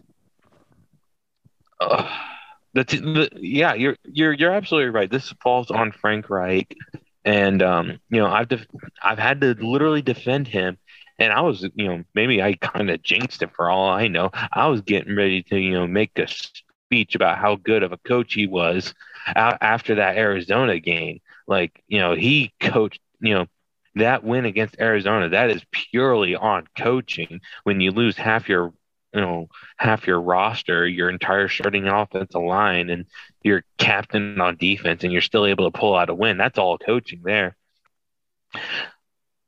And then you go out and do that, like, like I, I, I, I kind of told Bo, I'm like, well, the Raiders, I think that's more or less the football gods being against us because John Madden just passed away, and uh, we did have COVID issues all week long, so we weren't, you know, uh, like yeah, we had our team back by that Sunday, but it's like they didn't really practice. Like, you know, there were things that I could do to prepare a defense for that Raiders game. But this is just unacceptable. They had a no one like only like one or two players got added to the COVID list. The majority of the team was back and healthy outside of Xavier Rhodes, which you know, uh, you know maybe he's just that big of a game changer. Nope. I don't know. but you know, like I tried to defend cars, tried to defend Carson Wentz in that middle of that game, you know, and then I see the fumble, and then I I see the left tackle absolutely get burned. I'm like, that's not that fumble's not his fault. The left tackle completely missed the block, or not the left tackle, the right tackle completely unaccounted for the blitzing linebacker. And then I look, look at the replay of Carson Wentz and he's trying to do a freaking shovel pass. I'm like, enough with the freaking shovel passes, okay? They don't work. I've seen them enough this year. My goodness, you think you learn. And then, uh, but, you know, I, the only defense for Carson Wentz uh, in that game was that you know what, Carson Wentz, you don't deserve the all the blame because no one came to play that day. So, like, you know, the the offensive line, you know, as good as the offensive line is with Ryan Kelly, Quenton Nelson, Braden Smith, uh, we have we have a couple of good uh, right guards who are kind of interchangeable. Um, Eric Fisher liability at left tackle, but I guess he's better than nothing. Um, you know, when they took the field on that Sunday, well, I, I, I would have rather had the offensive line we had against Arizona go out and play because I mean, it, it couldn't have hurt worse. The the offensive line couldn't provide any openings for Jonathan Taylor. You know, like may, may, maybe it's just this, you know. Uh, actually, no, no, no. I will put some of the blame on Jonathan Taylor because Frank Reich had even came out in this practice conference, not calling Jonathan Taylor out, but he said, you know, you know, we've played against teams that have stacked the box for, uh, on us before, and Jonathan Taylor still, you know, manages to make it work. We still get that breakaway run and whatnot. Um, and so, you know, Jacksonville stacked the box, completely fooled our offensive line. Jonathan Taylor couldn't get anything going. Carson Wentz couldn't get anything going. Receivers couldn't get any separation. Defensive side of the ball couldn't maintain a pass rush. Uh, corners could not uh, defend or could not guard receivers of Jacksonville, who I don't even know their freaking names. I don't know. I mean, do you know Jaguars wide receivers? I don't. Like Marvin Jones. You see, if you were to tell me, if you were to tell me Marvin Jones, I feel like you know I'm like he, he he's a Falcon. No, he's no, a, he's, a, lion. He's a he- he's a played with the Lions yeah. for several years. He's now in Jacksonville. He looked like a friggin' Hall of Famer on Sunday. Yeah, yeah. So it's like, you know, and then Trevor Lawrence, which granted, I do expect Trevor Lawrence to be a good quarterback. But my goodness, he hadn't been good all year because of how poor Jacksonville is. And he looked like Justin Herbert. Like, my goodness. It's just, it's, it, it's, it's, I've watched the Colts for I don't know how long. I, the last time I felt this embarrassed to be a Colts fan is when we lost to the Rams back in like what was it, 2015 or something, where we got burned Oh, by. Tavon. Austin. I don't. Like- I still wasn't that embarrassed by that game. Well, I, I mean, I, I, mean, as as much as I was this one. Yeah, yeah. Like, don't get me wrong. This game was worse than that Rams game, but the, the, to find a game that was similar, that's where that's how far back I have to go to, I and mean, even then, it's worse than that. I mean, if you're the Colts, you walk in, you're a 16 point favorite, Yeah, and it's like, well, and you and- got dist. I mean, like it wasn't close. There was no point in that game where it felt like we were in it. yeah, I, and it's like you're looking at the scoreboard. It's like it's thirteen to three. We still got a chance, and I'm sitting there on the chair, and I'm like, I'm the most optimistic Colts fan I know, and I don't believe we're gonna win this game. Like I literally remember sitting in the chair in that moment. You know me. I am very optimistic to the point where it's unrealistic. It's it's annoying. And I'm looking at a 13 to 3 game and be like, there's no way we win this game. We have nothing going on offense, and our defense, the fact that it was only 13 points at, at that point in the game was a miracle. yeah, it was it was bad. Um, Like, I, I, I uh, you you sent me the the statements. I I've been meaning to watch the interviews. I haven't had a chance to yet. Um, but you you sent me a statement that uh that Reich had of um him saying that uh he was asked about if Carson would be the quarterback next year, and he said like basically like I don't want to get into next year's roster yet and center it on one guy or anything and blah, blah, blah, blah, blah, which is very different than last year when they said, What about Philip Rivers? He's like, We would love to have him back if he wants to come back. If he decides he's not going to retire, he has a spot here. Like, duh. hmm Well, yeah, and I, I think part of that goes into the discussion with what he had with Jim Irsay that Sunday night because Jim Irsay called them, called both him and Ballard into his office that Sunday night. as he should. Yeah, Uh, and, and Jim Irsay said, you know, I normally don't like to do that. You know, we normally have an end of season meeting, but you know, you know, he felt led to get them in the office to you know have that stern conversation and i think part of that was i think we probably if i if you're giving me my honest opinion i think we still roll with carson wentz going into next year just because of the situation that we're in. However i think jim Irsay is saying this is your this, you know i'm going to hold your feet to the fire now. You know you you know you guys are going to keep your jobs this year but this is where we need to start turning up the heat. And no job is safe at this point. Like I'm not saying we rebuild, but you know, Yeah, I, I mean, we we were hurt at quarterback. If we can get our hands on another quarterback that is better, we're gonna do it. If we can get our hands on a better left tackle, we need to go out and do it instead of just building. You know what we've done a great job of doing so far. We, I think we've done a good job of building in some aspects, but now I feel like Jim Irsay is calling those guys into the office and saying, "Okay, I'm tired of building. We are going to go out and get." Yes. The um the uh I, I agree with you. I think the most likely scenario is that Carson Wentz is our quarterback next year.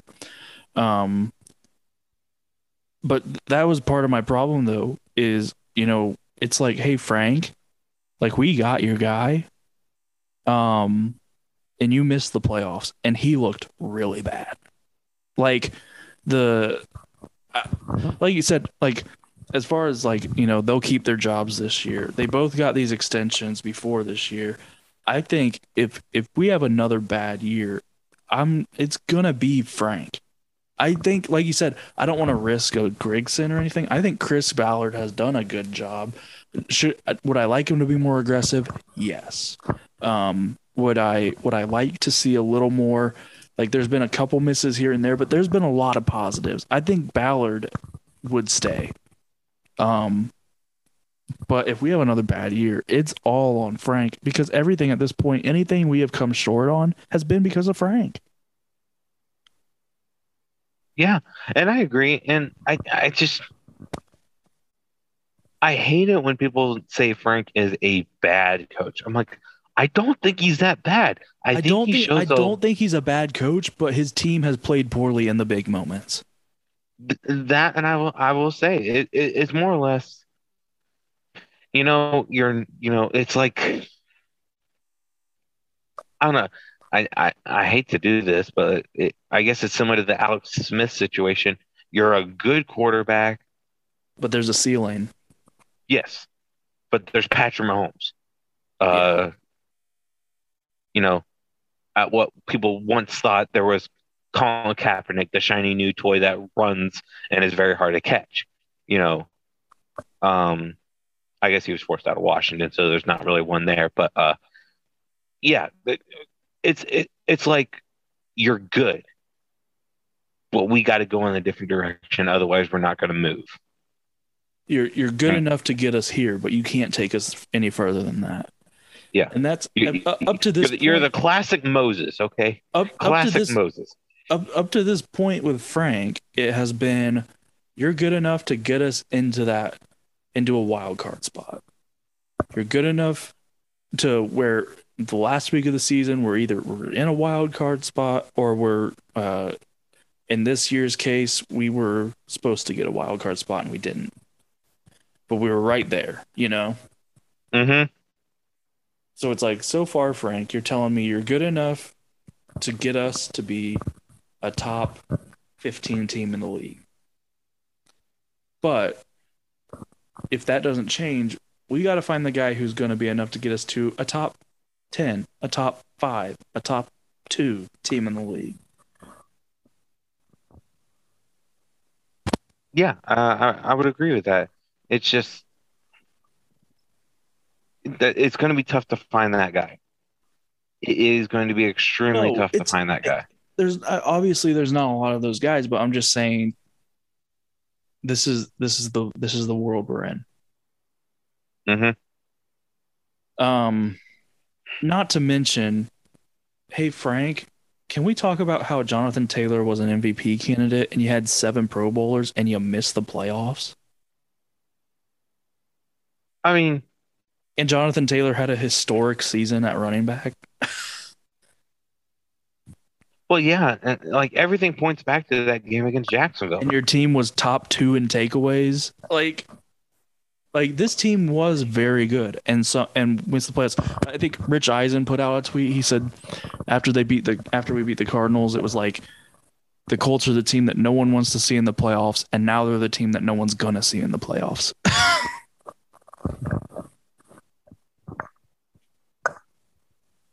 Uh, yeah, I, I, I would certainly make that argument. Um, it- just because it's like they were so tough, you couldn't stop Jonathan Taylor, and then the Jaguars came along. Like, I- don't, I don't know what happened, and it's like, yeah, we had seven Pro Bowlers and had the best and had an MVP candidate and missed the playoffs. But it's like, well, well, well, why was that? Well, because we didn't keep it up in that game against Jacksonville. We didn't need to play great against Jacksonville. No, We just we didn't even need to play good. We just needed to play average, and we, we, played did. terrible. Yeah. W- w- Shoot, we probably could have played terrible and still won the game. It was horrendous. It was like we we probably would have been better off starting the backup offensive line, putting Marlon Mack in at running back, and putting uh, uh, Ehlinger as the starting quarterback Yeah, with Mike with Mike Strachan on the outside and Dulin on the other side. Our offense probably would have been more productive if we had done that. yeah. You could let's put it this way: couldn't have been less productive. Yeah. Um, the Chiefs beat the Broncos uh, to put the pressure on the the Titans Saturday night, and the Cowboys beat the Eagles. That game, I took the over 43 and a half. That game was 51 to 26. So it was, it, I mean, it hit by halftime. The over did. Um, the uh, Washington beat Giants 22 7. Browns beat Bengals 21 16. Um, the uh, the Steelers beat the Ravens 16 to 13, which due to the Colts losing all of a sudden meant something. So whoever won that game with a little more luck uh would would make the playoffs. And so um the Colts lost Actually- the Jag what? Actually, if Baltimore would have freaking won, the Colts would have been in the playoffs still. I don't know which team would have been out, but one, one of those teams would have been out. The Steelers. But, I mean, great. been. The, well, Steelers would no, have been out. no, because the Steelers would have been out because Baltimore would have won. Yeah, and gotten but then the. Ravens would have Baltimore- been. Oh yeah, Baltimore would have beat us. Yeah, that's true. I, I Um, think it, I think it would have been e- either been the Raiders or the Dolphins. One of those teams, one of those two teams would have been out. Well, the Dolphins Baltimore won. Dolphins didn't make it. Well, Dolphins. Okay, so you needed the Dolphins to win to get the three-way tiebreaker because when two, when three teams have the same record, it goes by strength of schedule and not by who beat who. Yeah. So, uh, would the Patriots have been out? No, the Patriots were already locked. I think Baltimore would have missed. I don't think Baltimore would have won with a Colts win and a or with a Colts loss in their win. I don't think that would have guaranteed them the spot. I think Baltimore would have still been out. Yeah. Okay. So that so that makes sense. So the because I know going into the week, the reason that they put Chargers Raiders Sunday Night Football was because that was the only game it was guaranteed. Those teams are playing winning it. Yes. Um, the uh, so I believe if the Ravens would have won, the Ravens would have missed the playoffs because the Dolphins Yeah. would have won, yes. Causing the three-way tiebreaker. and then the Colts would have been in. Okay. Yes. Well, but, the Steelers. but like but like we said, the night before. It didn't matter. The Colts didn't deserve to be in the playoffs. Yeah, that's what I'm not. what I I'm said. not I told upset I about it. told uh I told people going in. I said, well, we can still get in if we lose. I said, but frankly, if we lose to the Jaguars, we don't deserve to have a playoff spot. hmm Um, so the Steelers won. The Lions beat the Packers. Uh, Aaron Rodgers, I think, only played half the game. Uh, the Vikings beat the Bears. The Titans beat the Texans to secure the one seed. Um, the which I'll give Tennessee credit. They lost Derrick Henry and they still got the one seed. So, um, uh, yeah, that- that- that's impressive. the Saints beat the Falcons. So the Saints were trying to get in, um, but the 49ers beat the Rams in overtime. So that knocked them out.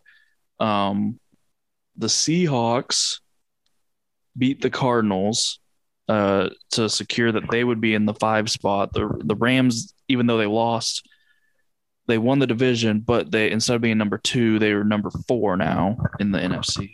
Um, the Bills beat the Jets. So they are number three since the Bengals lost, and the Bengals are number four. Um, the Bucks are the Bucks beat the Panthers. The Dolphin and the Bucks are number two. The Dolphins beat the Patriots, so the Patriots are number six. The Raiders are number five after beating the Chargers. Um, although it, I still, if the Raiders and Chargers would have tied, they both would have gone to the playoffs, and the Steelers wouldn't have gotten in. Um, they went to overtime. It looked like they might tie there for a minute, but then the, they were able to uh, kick a field goal and win it in overtime as time expired. Um, and can I just I just want to address I, I I don't want this to take too long, but I just want to address one thing because a lot of people are talking about this Brandon Staley timeout being the reason they lost, and it's the biggest pot of bull crap I've ever heard in my life. The I don't understand. He didn't call the timeout early in the clock like he was trying to conserve time. He called the timeout with three or four seconds left on the play clock because the Raiders had lined up and gun and he wanted to get the right defense in because he knew they were going to run it. And uh, I mean, it's not like they were lining up to take a knee. They were lining up in the gun to run a play. He wanted to get the right defense in. The Chargers defense is terrible at stopping the run. And they were at the 42 yard line or something. So he just wanted to be able to stop them short so that if they do attempt a field goal, it's a long field goal. He put, he changed, he puts in the defense. They have a run for 10 yards, which is what they were planning, planning to do anyway.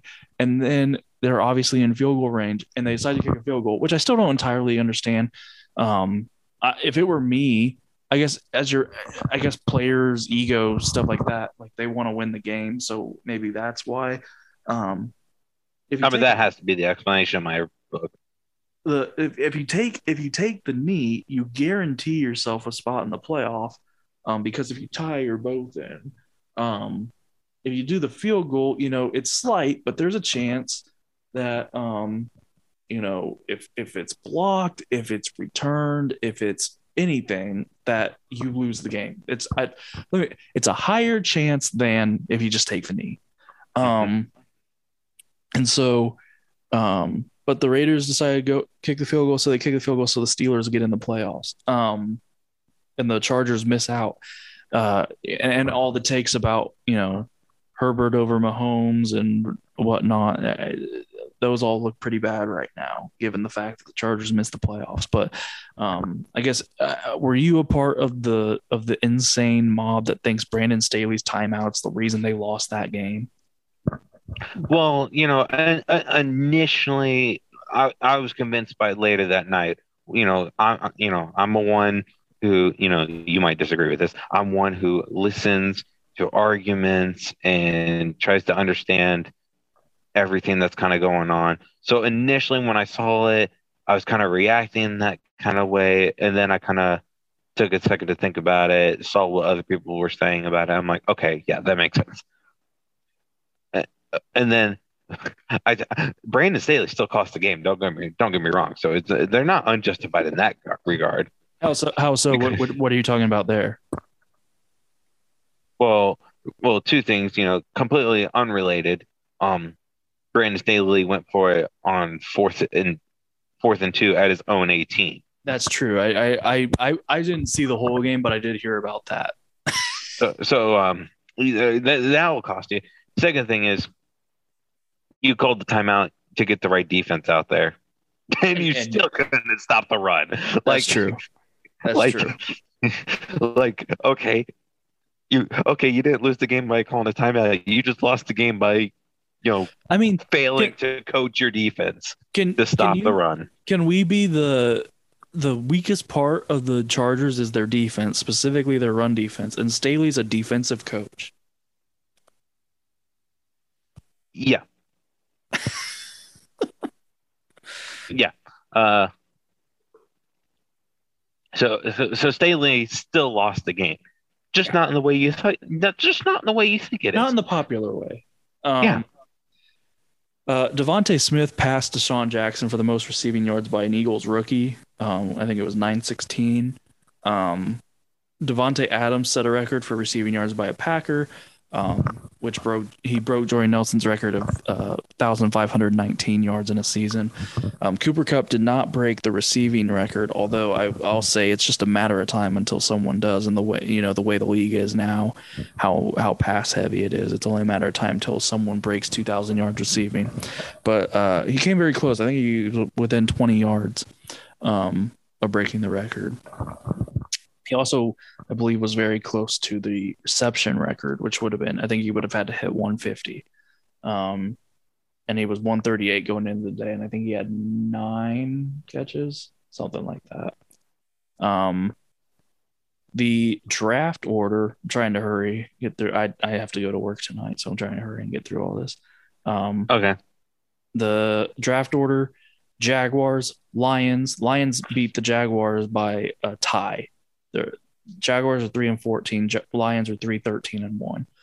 Um I think I think that's the worst part of that. Well, okay, and it's not the worst part. Um, it's another thing that adds to the Colts' loss. We allowed the Jaguars to kick our rears, and they get rewarded with still having the number one overall pick. yeah, yeah. Um which I, I mean, what are they going to use that pick on? They got Trevor Lawrence. Yeah, they'll just trade and get five more number one overall picks, or not not number one, five more first round picks. That's what I think they'll probably they'll probably if I mean if if I'm in that situation, they unless there's someone who's just crazy, they're probably just going to trade back a couple spots, get some extra stuff, and then they'll get a very good whatever other player, and then they'll get a couple others that are very good in other spots. Um so then the Lions, and then you got the Texans, and then you got the Jets, and then you got the Giants, and then you got the Panthers. The Giants get the Bears pick at seven.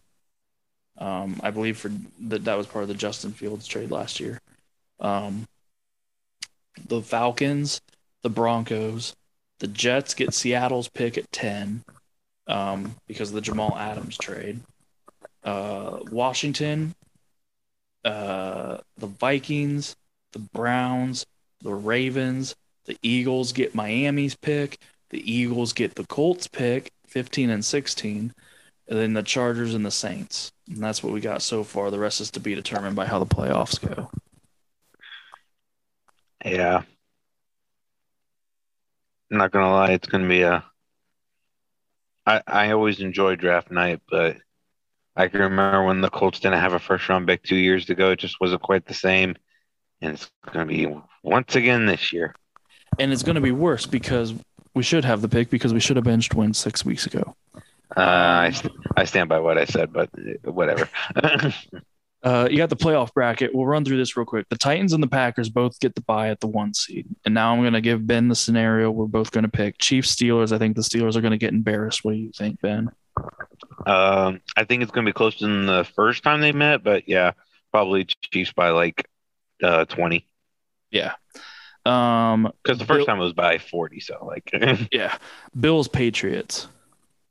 Oh shoot, this one's gonna be really tough. I gotta. I'll just go Patriots. I'm going Bills. Um, why do you love them so much? The Bengals, Just for the controversy, purely because I haven't even had time to think on it. Bengals, Raiders. Uh, Bengals. Yeah, I like the Bengals. I think the the Raiders. I like. I like both teams. Okay. I, I think they're both unpredictable, but I think the Bengals have more right now. Uh, Um, and then you got Bucks, Eagles. Bucks, Eagles. Uh, Bucks. How does Tom Brady manage to get the worst team in the freaking playoffs in the first round? I'll tell you, uh, Ben. I I I know I know you keep telling me the Eagles are a good team, but I refuse No, but- to believe it. no, but I'm here's I'm thinking. I think I'm gonna take the Eagles here. Um, I don't know what the spread is. Um,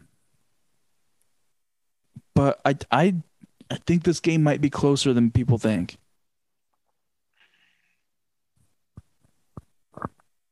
What, what's the spread? I don't know what it is. See, I was gonna say, well, the Eagles covered the spread last time, so I'm, I, I might do that. And then I'm like, well, they covered the spread because of sleeping Tom, and they and then, now this one's a one o'clock game. Yeah. But the eight and a half, um, I think it could be close. I think it could be. I think it could be closer than people think. Nothing would make me happier if. And I mean, Eagles pull off the Antonio. Brown, Chris Godwin are all out. You know, But Fournette might just be getting Fourn- back. I think they are going to get Fournette back, and they did get Gronk back. Um, Cowboys Niners. Upset first round. Give me the Niners. I'll take the Cowboys. I know. I was gonna say I, I was big on the Cowboys earlier in the year. I'm not so big on them anymore. I'm not. I'm I- not. I'm not big on them either. I'm. I'm just. I'm not sold on the Niners. Um. I will say this: give me Jimmy Garoppolo down four points with a minute left. I'm going to love Jimmy Garoppolo in that situation. He is a better good-looking quarterback. I'll give him that. Well, He- uh, Jimmy Garoppolo is a better quarterback when he doesn't have to think. When it's hurry up, let's get to the line, snap the ball, and throw it to a receiver, he is good. Now, don't get me started on what happens for three and a half other quarters, yeah. but for that last home stretch, he is good. Then you have the Rams and the Cardinals. Oh dear lord! Uh, give me the Rams. I'm going to take the Rams. feel- the, the Cardinals have been on a big slide, and uh, and I think the Rams have a more complete team. Yeah, uh, I feel like the Rams just have to make it work. Yes, they do. Absolutely. Like, There's a lot for more what pressure they on the gave up than the Cardinals here. yeah, for what they gave up for Stafford, if they lost in that first round, yeah, Um, real quick through the firings, the Vikings have fired Mike Zimmer and the GM. The Bears fired Matt Nagy and the GM Ryan Pace. Um, the Dolphins fired Flores. The Giants fired Joe Judge and Gettleman retired, um, which I'm guessing is just instead of being fired. Um, the Raiders have an opening because of Gruden. Jags have an opening because of Meyer, and the Broncos fired Fangio. So those are the job openings currently. I'll tell you what, that Denver one, that's that's a dark horse job because that is a good roster that just needs a quarterback. It is, but uh, you know, I think uh, the Dolphins are very much the same. Um, granted, I we already talked about you know the issues that there might be there, and apparently the Broncos. There's, um, I think Pat McAfee just retweeted the the, the sources are saying that there's going to be a new owner here in uh, the offseason here for the Broncos. Well, shoot, Um, that's Peyton, right? Yeah, I know. Uh, he was talking about being some sort of owner or something. Um, Isn't John Elway the GM or something like that? no, I think he's president of operations or something. So would that mean Peyton Manning's John Elway's boss? Yeah, I mean, like it owner. should be, but like it should be though. But yeah, Yeah. Um. But yeah, the the Giants. That's a that's a that's a tough job to fill. I mean, the Raiders could be a good job. Raiders though. But here's the thing: they might stick with their interim coach. Yeah. The I think the Vikings could be a good job. I think it's a good roster. Um, they just have to figure out something.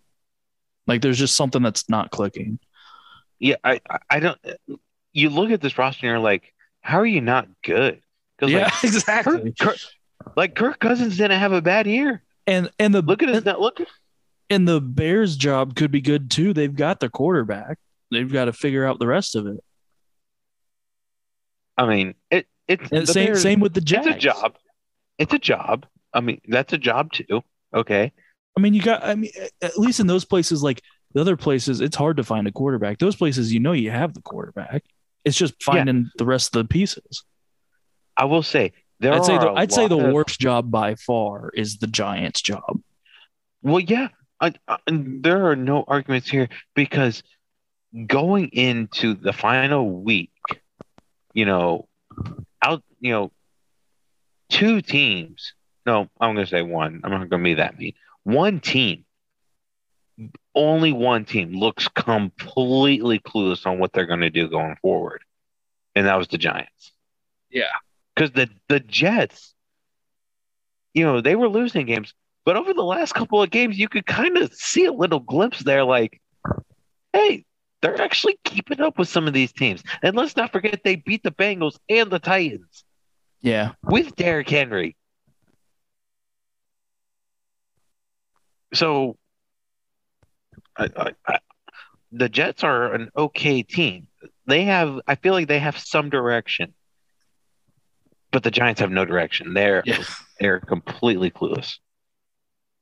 and then uh, Georgia beat Alabama last night for the national championship, so the world rejoices. Um, Yes, that is true. I did watch that game. It was really enjoyable. Uh, it was a good one. The final score is not what it re- represented it to be. Uh, Alabama had the ball down eight with two minutes to go, and the Georgia was able to get a pick six to seal the game. All right.